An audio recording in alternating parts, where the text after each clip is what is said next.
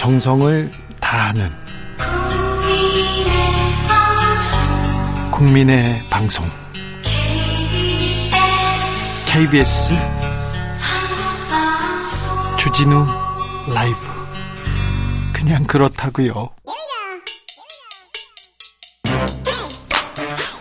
뉴스를 향한 진지한 고민, 기자들의 수다. 라이브 기자실을 찾은 오늘의 기자는 미디어 오늘 정철운 기자입니다. 어서 오세요. 안녕하세요. 오늘은 어떤 이야기 준비해 볼까요? 윤 대통령 100일 기자회견 관련해서 네. 언론계 평가 어땠는지 한번 가져와 봤습니다. 그런데 기자회견 때 강인선 대변인이 조금 이렇게 야성향이라든가 약간 좀 비판적인 성향의 기자들한테 질문 순서 안 줬어요? 네. 안타깝게도 그랬습니까? 없었습니다. 중간에 안 주는데도 지금 손들고 얘기하는 사람, 그런 사람 없었어요? 네, 안타깝게도 없었습니다. 그렇습니다. 어제 기자회견 이 조선일보 기자 출신이죠. 이 강인선 대변인이 네. 질문자를 직접 지목하는 방식이었는데 좀 이렇게 날카로운 질문을 던질 만한 이렇게 좀 질문 순서를 다 짜거나 문답을 다 짜거나 그러진 않았습니까? 네, 그런 건 없었는데요. 이제 그거 없었어요?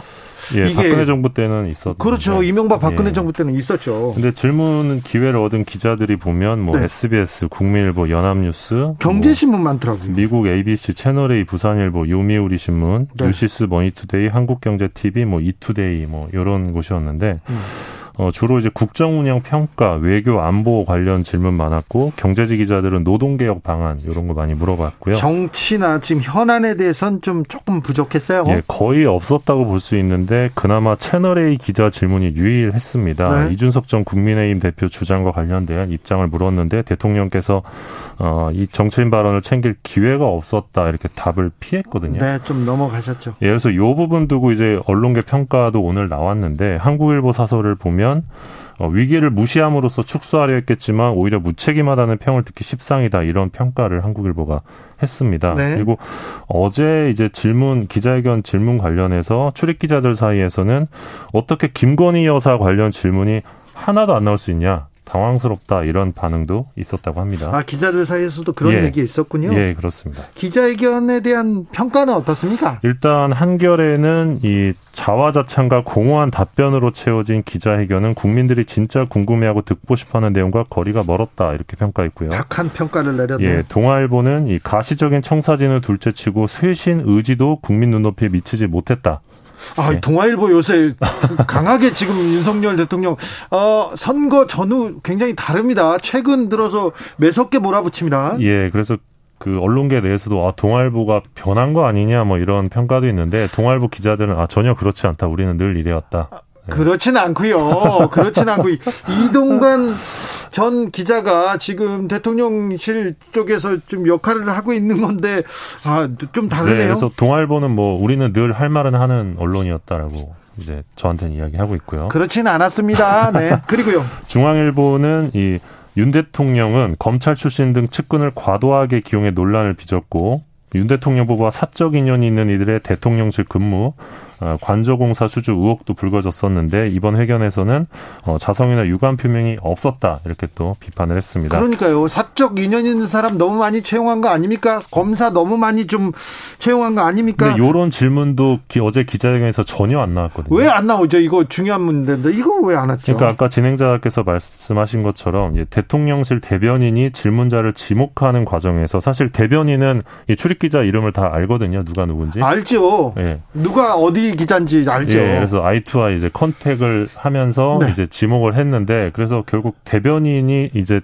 출입 기자들을 이렇게 골라낸 것 아니냐. 네. 그런 의혹 제기도 있습니다. 정철운 기자, 근데 윤석열 대통령을 옹호하던 굉장히 호의적으로 보던 그 언론사들 다 어디 갔습니까? 그러게요. 다 사라졌어요? 한 곳 여전히 있는데요. 딱 한 곳. 네. 네. 조선일보는 조금 평가가 달랐습니다. 네. 국민은 윤 대통령의 이번 회견에 적지 않은 안도감을 느꼈을 것이다. 네.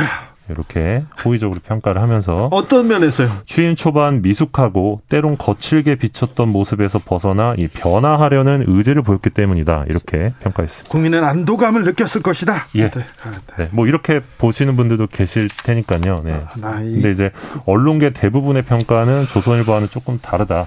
네, 다음으로 만나볼 이야기는요? 예, 기자협회가 이제 운영하는 기자협회부에서 창립 58주년을 맞아서 기자 1000명을 대상으로 여론조사를 했는데요. 자, 창립 때마다 여론조사 한 번씩 합니다. 예, 예, 응답자의 10.7%만, 그러니까 기자 10명 중에 1명 정도만 윤 대통령이 국정 수행을 잘하고 있다, 이렇게 답했습니다. 네. 잘못하고 있다는 부정평가는 무려 85.4%에 달했는데요. 네. 언론사별로 보면 이 종편 보도 전문 채널의 부정평가가 76.4%로 그나마 낮은 편이었고요. 거기도 높네요. 예, 그리고 본인의 정치 성향을 보수라고 밝힌 기자들 사이에서도 이 부정평가가 65.9%로 높았습니다. 자, 자기의 성향을 보수라고 보는 사람이 많을까요? 진보라고 보는 사람이 많을까요? 기자들 사이에 지금은 압도적으로 중도나 보수라고 얘기하는 사람들이 많을 것으로 예상됩니다. 정철운 기자 맞죠? 예. 그런데도 불구하고 부정평가가 많았군요. 예, 맞습니다. 특히 네. 이제 공직자 인사가 잘못되고 있다. 이 응답이 86%로 매우 높았는데 인사 문제가 항상 예. 자신의 정치 성향을 매우 보수라고 밝힌 기자들조차 이 부정평가가 51.6%로 과반을 넘었습니다. 네. 그러니까 최근에 이제 조중동을 비롯한 보수신문 논조를 보면 논조가 바뀌었어요. 예, 인사와 관련된 비판이 많은데 바로 이런 대목들도 이제 같이 연결지어서 보시면 될 것 같고요. 그래서 보수적인 언론사들도 보수적인 기자들도 굉장히 우려하고 있고 이건 잘못됐다 이렇게 보고 있습니다. 예, 이건 대통령실에서 예. 좀 읽어야 돼요. 예, 박근혜 정부 때도 사실 조중동에서 그 인사 참사다 이러면서 인사를 많이 비판했는데 박근혜 정부가 제대로 듣질 않았죠. 네. 네.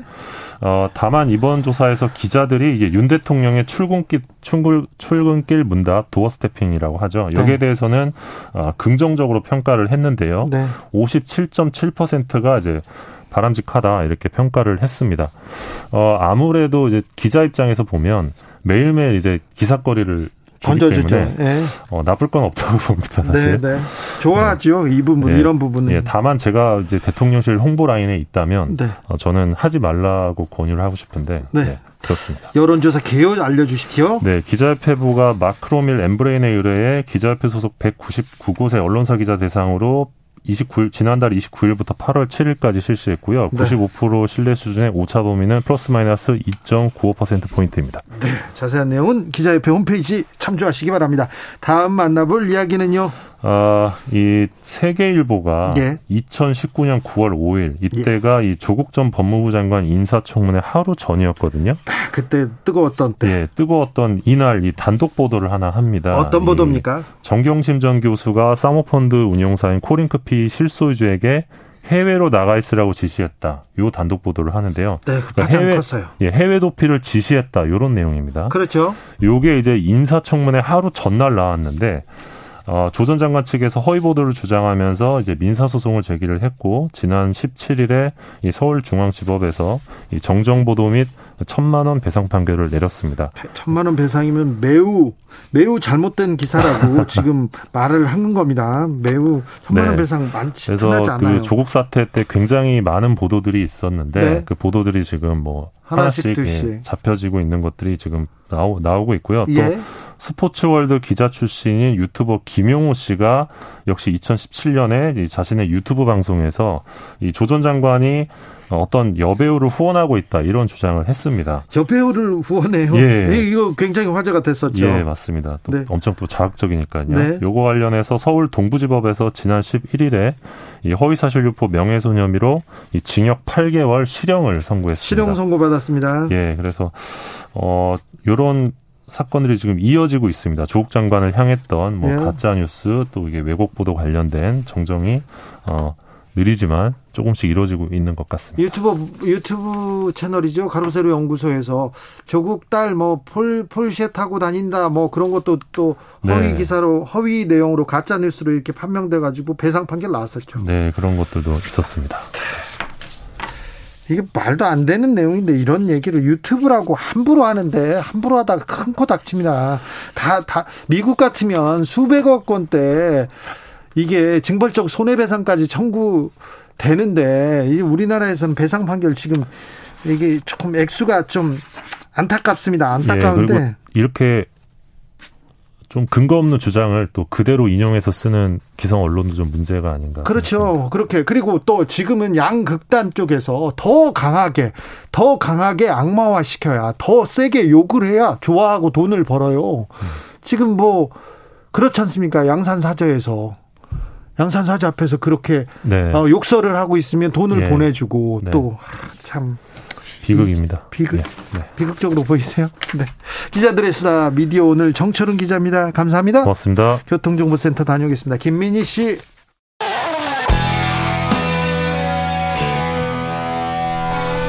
스치기만 해도 똑똑해진다. 드라이브 스루 시사 주진우 라이브.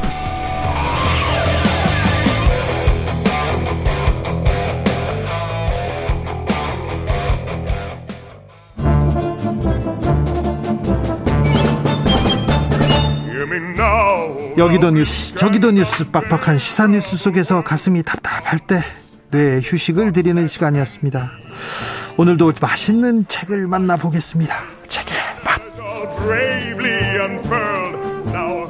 김갑수 평론가 어서 오세요. 네, 안녕하세요. 정선태 국민대 교수 어서 오세요. 네, 안녕하세요. 네. 국민대는 뭐 논문 막 그냥 쓰고 그런 데는 아니죠, 절대. 아, 그럼요. 그렇죠. 네. 박사학위 논문 거기 가서 공부 열심히 하죠. 아, 그럼요. 네, 알겠습니다. 대부분이 그렇죠. 네, 그렇습니다. 그렇죠. 자, 오늘은 어떤 책으로 가볼까요? 네, 올 2월에 돌아가신 네. 이어령 선생님의 유작이라고 해야 되겠죠. 네. 이제 인생의 마지막이 예고된 상황, 2019년부터 네. 올해 돌아갈 때까지 병상에서 6필로. 예. 이제 그러니까 컴퓨터로 친 게 아니라 글씨로 이렇게 하나하나 쓰시고 네. 그다음에 그림도 해서 그것들을 엮어서 책 한 권이 나왔어요. 네. 예, 몇 달 됐는데 미루다가 이제 오늘 합니다. 책 소개는 네. 자, 책 제목은 눈물 한 방울이에요. 네. 눈물 한 방울. 그러니까 이 제목의 의미를 좀 새겨볼 필요가 있는데 어떻게 조금 더 얘기할까요? 그럼. 네. 그 이어령 선생이 생전에 하시던 얘기가 있어요. 나는 내 얘기는 하지 않는다. 이게 네. 아마 지식인의 예의라고 생각했던 것 같아요. 아, 예. 그 앞부분 서문에 잠깐 그 얘기 나오는데 뭐냐면 한국인 한국 사회가 이것저것 다 해본 거예요. 그랬을 때 자유평등 박애라는 표현 있잖아요. 네. 자유평등 박애. 네. 근데 그 앞에 두 가지는 우리가 여러 형태로 해본 거예요. 자유평등. 근데 타자를 위해서 흘리는 눈물 한 방울의 사회, 네. 우애 또는 관용.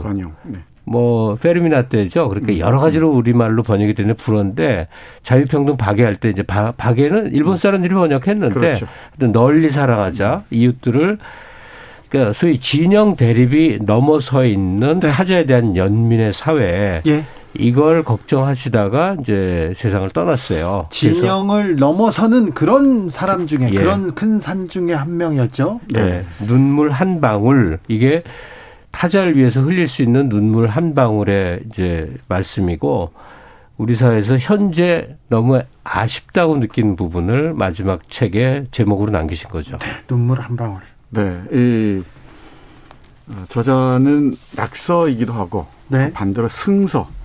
이 떨어질 낙자가 아니고 오를 승자, 승서이기도 하더라고 얘기하는데 어찌 보면 시 같기도 하고요. 네. 아니면은 그 죽음을 안투병을 하면서 죽음을 앞둔 시점에서 그야말로 자 밑바닥 어린 시절을 떠올리는 어떤 추억의 기록 같기도 하고 근데 다 읽고 나면은 뭔가 우리가 책의 맛이잖아요. 네. 이 맛으로 따진다면은 깊은 쓸쓸함, 씁쓸함 네. 이런.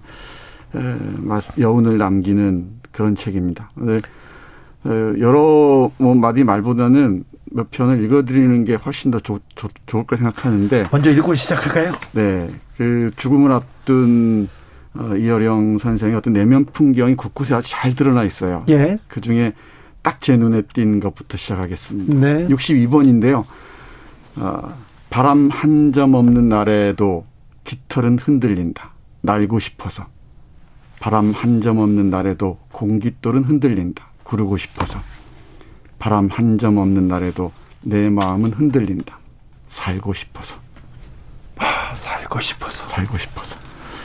네, 이런 그 문장들. 뭐 누가 뭐래도 한국 문학계에서는 뭐 천재 손꼽혔죠. 문화계에서도 그렇죠. 문화계에서도 그러니까 한국인의 이제 가능성에 대한 지필이 한 축이 있고요. 네. 또 하나는 이제 문명론. 네. 한국인 석학으로서 문명적 관점에서 세상을 조망한 거의 이제 드문 케이스고요. 그 이분이 이제 어느 시기에 문화부 장관을 하다 보니까 초대 문화부 장관이었습니다. 네, 자꾸 이제 정치적 맥락으로 얘기하시는 분들이 있는데. 네.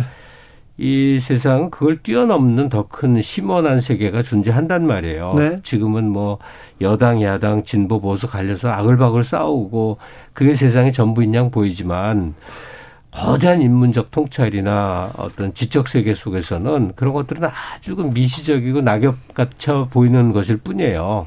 그러니까 이어령이라는 한국이라는 천재의 삶 자체는 그런 지적 탐구의 과정이었는데 그러니까 저도 보수 정부에서 문화부 장관을 지냈지만 바로 김대중 정부에서 또 장관급 인사 새천년을 맞이하는 큰 행사와 그다음 큰 의미 있는 일들을 기획했으니까 이분은 뭐 진보 보수 갇혀 있는 사람은 아니었어요. 그런 이념적 구획이라는 게 참 서글픈 거고요. 예. 당장 그 뭐 문화부 장관 재임 기간이 뭐 대통령 임기가 5년인데 얼마나 길었겠어요. 네. 근데도 우리 생활에 남아있는 흔적이 꽤 많습니다. 그 양반이 한 것 중에. 네. 무슨 위원회 같은 것도 있지만 당장 인사동끼리 확 달라진 거거든요. 아, 네. 우리 알던 예전의 인사동하고 지금 보이는 인사동은 싹 다른 길이에요. 예전에 거불거불 미로 같았었는데 네. 그걸 이렇게 이 메인 중심 축을 중심으로 방사형으로 재구성을 한 건데 물론 건축은 김진애 교수가 했어요. 네. 근데 이어령 선생이 김진애 선생 불러다가 네. 큰 아이디어를 줬거든요. 네. 되게 이제 88 올림픽 개폐막식에 네. 구상을 한 게 이제 제일 그렇죠. 유명하죠. 그렇죠. 88 올림픽을 이분이 기획했습니다. 그 그리고 한예종 개막식. 한예종 설립도 뭐 한국 컨서바토리가 필요하다. 네. 그래서 한예종 그리고 언어 우리말과 관련해서는 국립국어원 발족하는 데도 네, 결정적인 네. 역할을 한 분입니다. 우리말을 또 맛깔나게 잘 쓰시던 네, 분이기도 네. 하죠. 네. 아, 그럼요. 네. 그 정 선생이 한 기절 읽었는데 네. 저도 거길 접어나갔었거든요. 그래서 또 다른 페이지 저도 한번 잠깐 읽어볼까요? 다른 데로 넘어가셔야겠네요. 네, 책의 한 내용. 네. 배달되지 않은 책에 대하여라는 항목 33번 항목 번호로 쭉 써 있어요. 네. 오늘이 마지막이다라고 하면서도 책을 주문한다. 읽기 위해서가 아니다. 그런 힘도 이제 남아있지 않다. 몇 구절 서평 속에 나와 있는 것이 궁금해서 호기심을 참지 못해서다. 내가 마지막 주문할 책은 과연 어떤 것일까? 무엇이 또 알고 싶고 궁금한 것이 있어 또 책을 주문한 걸까? 아마 그 책이 배달되기 전에 나는 더 이상 이 세상에 없을지도 모른다. 그것이 내 마지막 우물파기가 될 것이다. 죽음이라는 낱말 말고 다른 궁금한 말이 남아 있었는가? 배달된 책보다 먼저 떠난다면 내가 호기심으로 찾던 그 말들은 닫힌 책갈피 속에 남아 있을 것이다. 열지 않은 책 속에 책갈피 속에 읽지 않은 몇 마디 말, 몇 줄의 글. 그게 무엇인지 알고 싶다. 이미 배달되었는지 읽지 않은 낱말들도 있지 않은가? 잊힌 책, 버린 책, 서고에서 영원히 잠든 책들. 나보다 먼저 죽은 책들도 있고 나보다 뒤에 죽는 책들도 있다. 배달되지 않는 책 표지가 무슨 색인지 알고 싶다. 2019년 12월 14일. 네. 배달되지 않는 책 표지가 무슨 색일까? 이 책에 대한 글이 몇 편이 있는데요. 네, 책에 대한 애정이 듬뿍. 평생 그렇게 책을 읽었으면서도 죽음을 눈앞에 둔 시점에서도 새로운 책을 준비하는 호기심. 네. 진짜 호기심이야말로 참 놀랍죠. 108번 보면은 이런 문장도 있습니다. 짤막한 부분만 읽어드릴게요. 아유, 계속 읽으셔도 돼요? 네, 그래도 좋을 겁니다. 네. 책들과도 이별을 해야 할 시간이 되어서 최고사령관이 부대의 사열을 하듯 서가의 구석구석을 돌았다. 쇠다리 같은 무거움으로 나를 가끔 멈추게 하는 낯익은 녀석들이 있다. 그 책마다 내가 써야 할 아이디어와 불을 지펴야 할, 그래야 불타오를 수 있는 혼들이 있는데 그냥 지금 작별을 해야 한다. 영영 내 생각들은 저 책갈피 속에서 재가 되고 먼지가 되겠지. 죽음을 앞두고 네. 이별을 준비해야 되는데 사랑하는 사람들, 가까운 사람들 생각하는데 이분은 또 책하고 이별하는 게 매우 중요한 예시과도 같네요. 그런데 이어령 선생이 이제 사적 얘기를 안 하는 분이라고 그랬잖아요. 근데 정말 사적 끝끝내 얘기는 안 하니까 네, 거의 안 합니다. 안 하는 분이에요. 어머니 말고는. 어머니하고 큰형 자전거 탄 이야기. 딸 얘기했었잖아요. 근데 그래서 얘기를 드리는 네. 거예요. 일단 그 사모님하고 굉장히 가까운 사이로 유명하거든요. 네. 문학에는 다 압니다. 굉장히 가까운 사이인데 한마디도 남기지 않아요. 그러니까 그를 통해서 타자로 구분하지 않는 거였겠죠. 미로 짐작컨대는 사문 얘기를 쓰지 않아요. 그 밖에도 아들 얘기도 한마디도 쓰지 않습니다. 이건 내 사적인 영역이니까 하고 독자에 대한 예의라고 생각하고. 근데 후반부에 미나 돌아가신 그 딸이 있어요. 딸이 먼저 돌아가셨습니다. 네, 딸 얘기가 병으로 나오는데 네. 아, 이분도 이제 허물어져 가는 모습이구나 하면서 이제 느낀 거예요. 네. 근데 이렇게 절절하게 표현한 게 아니라 이름을 이렇게 보고 싶다고 써요. 네. 근데 그게 야, 이분이 얼마나 이게 이 가슴에 맺혔던가 하는 게 이렇게 다가오더라고요. 딸 관련된 글은 조금 있고 책도 있는데 각별하셨던 것 같아요. 네, 이 미나 씨하고 제가 고등학교 때 서클을 같이 해갖고 그래요? 또 꽤 친했어요. 그래서 여성계 인사들은 또 서로 또 김갑수 선생님하고 거의 또 겹치더라고요. 아니 그래서 저 이어령 선생을 그 고등학생 신분으로 가서 뵌 적이 있었어요. 아 그래요? 네. 그때 어땠습니까? 그때 소리라는 담배가 있는데. 네. 솔. 네, 이분이 아흔에 돌아가셨잖아요. 그 당시에 솔이라는 담배가 있었는데 내 기억이 나는 게 한 3시간 정도 좀 학생 인터뷰식으로 있었는데 네. 한 대를 피우시면서 나머지 손으로 또 한 대를 물고 네. 다 그러니까 솔 여러 감이 그 인터뷰식에 다 없어진 기억이 납니다. 계속 잠시도 끊이지 않으면서 너무 바쁜 거예요. 이쪽 붙이고 이쪽 붙이고 그냥 안에서 에너지가 막 솟구치던 분이었거든요. 그러고는 이제 노년부터는 굉장히 이제 다른 모습으로 이렇게 변해 가신 그런 모습인 거죠. 네. 그, 이어령 선생을 이렇게 조금이라도 접촉한 분들이 참 많이 얘기를 해요. 굉장히 강렬하게 인상적인 분이어서.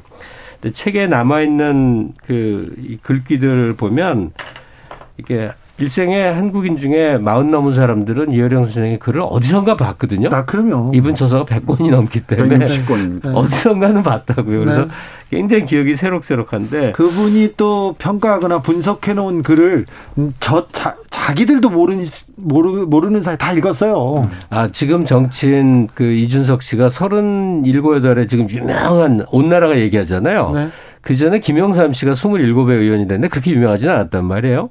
뜬금없는 얘기를 왜 하냐면 이어령 선생은 26에 우리나라에서 제일 유명한 사람 중에 하나가 됩니다. 그래요? 예, 그때 무슨 참여문학론이라고 그래갖고 그 전봉건, 김수영 이런 사람들하고 당시 제일 유력한 동아일보, 조선일보 이런 매체에서 논쟁을 벌이는데 그 당시에 대가들을 막 압도한단 말이에요. 그때 대학원생이었는데. 그래요? 그러니까 26살에 이미 너무나 유명한 사람이 돼서 이분이 한갑잔치 할 때 사람들이 다 놀란 거예요. 한 80은 된 줄 알았는데. 맞아요. 언제적 이어령인데. 네. 맞아요. 그런 네. 분들이 있어요. 그 얘기를 했었죠. 네네. 네. 그 김수영 산문집 보면은 이어령과 논쟁하는 멋진 글이 있습니다. 그때는 이제 참여문학, 순수문학 이런 네. 용어를 쓰면서 네. 네. 대사회적 논쟁이었던 거죠. 제 책의 내용의 한 구절 읽어보겠습니다. 46번인데요. 보고 싶은 사람이 없다. 미치게 보고 싶은 사람이 없다. 사랑이 내 마음속에서 소멸했다는 말이다. 기름이 마른 등잣불처럼 까맣게 탄 심지만 남아서 더는 타오르지 않는다. 타오른다는 말.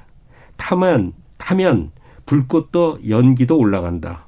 상승하는 것이 사랑이다.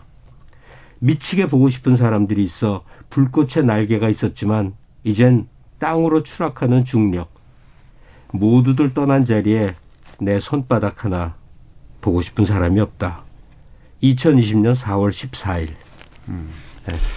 그 좋은 책을 기준을 정하는 뭐 방식 여러 가지가 있겠죠. 그중에 하나가 독자들의 그야말로 몰랐던 심금을 울리는 그 마음의 현을 울리는 부분을 발견했을 때 그게 좋은 책이라고 생각할 수도 있잖아요. 네. 근데 마지막에 가면서 이제 어머니나 외할머니를 떠올리는 문장들이 있습니다. 저는 네. 이 91번 외할머니를 떠올리는 그 문장 보면서 정말 오래전에 돌아가신 저의 외할머니가 딱 떠올랐어요. 거의 똑같은 풍경입니다. 네. 한번 보시죠. 91번입니다. 깃털 묻은 달걀에 눈물 한 방울. 외할머니 미지근한 손의 열기여. 깃털이 묻은 달걀. 막 암탉이 알을 낳고 꼬꼬댁거린다. 외갓집에 가면 깃털 묻은 달걀을 외할머니가 가져다 주신다.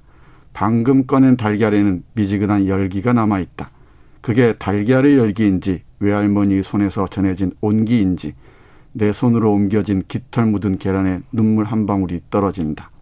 암탉은 알을 낳고 외할머니는 정을 낳고 그 온기 속에서 자란 내 생명의 온도.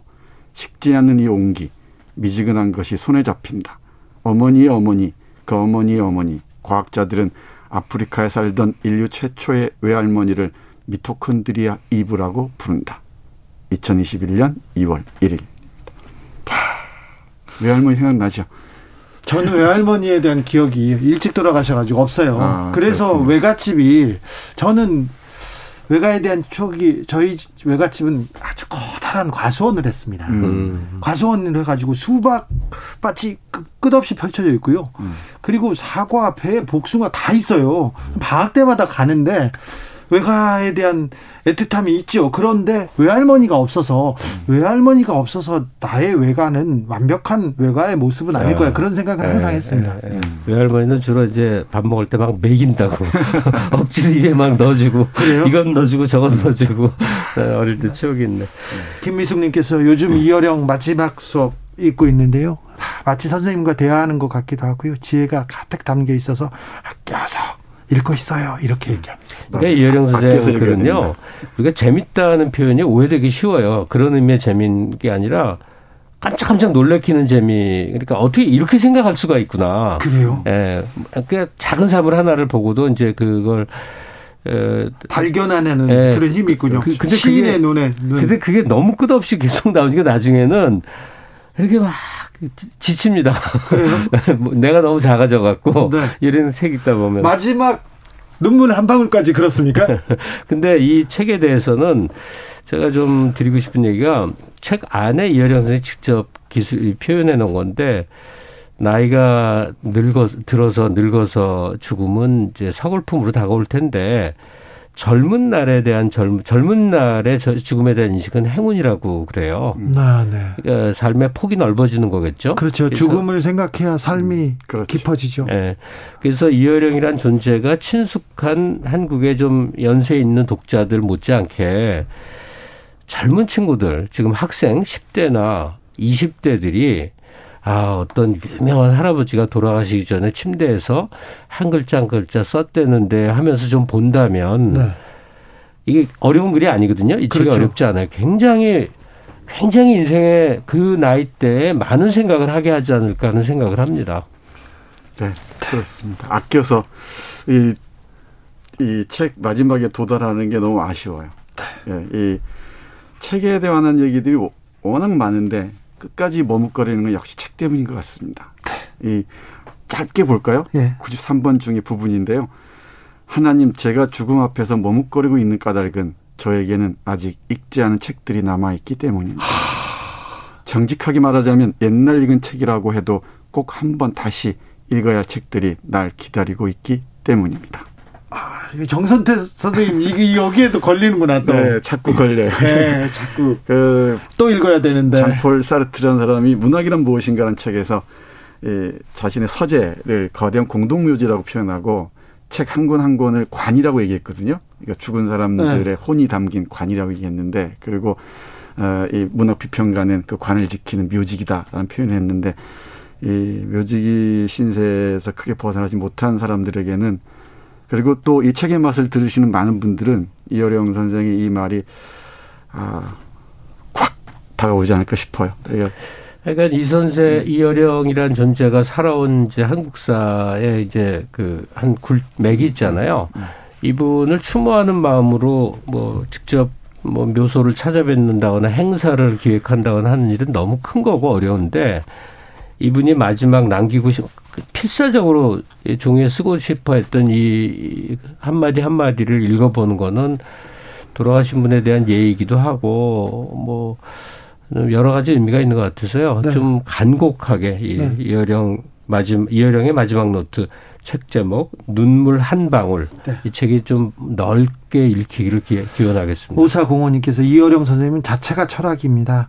모두가 나만의 철학을 지니며 하루하루 살아갔으면 합니다. 이렇게 얘기하시고요. 조혜숙님께서는 정치로 받은 스트레스 책의 맛으로 깨끗이 씻어내는 시간입니다. 이어령 선생님 감사합니다. 얘기합니다. 1220님 저도 책 좋아하는데요. 이어령 선생님께 될 게 아니네요. 병원이 잠드시기를. 지금 정선태 선생님도 빨리 일단 읽어야 되는데 또 주문해야 되는데 김갑수 선생님 그 생각하시는 거잖아요. 네. 여러분도 이어령 선생의 눈물 한 방울, 마지막 죽음을 앞두고 마지막 이렇게 남기신 말들 함께 만나보셨으면 좋겠습니다. 김갑수 선생님, 정선태 교수님 감사합니다. 네, 고맙습니다. 오늘도 잘 들었습니다. 책만 계속 읽고 싶습니다. 주진우 라이브는 여기서 인사드리겠습니다. 오늘 돌발 퀴즈의 정답은 우회전이었습니다. 우회전. 저는 내일 오후 5시 5분에 돌아오겠습니다. 지금까지 주진우였습니다.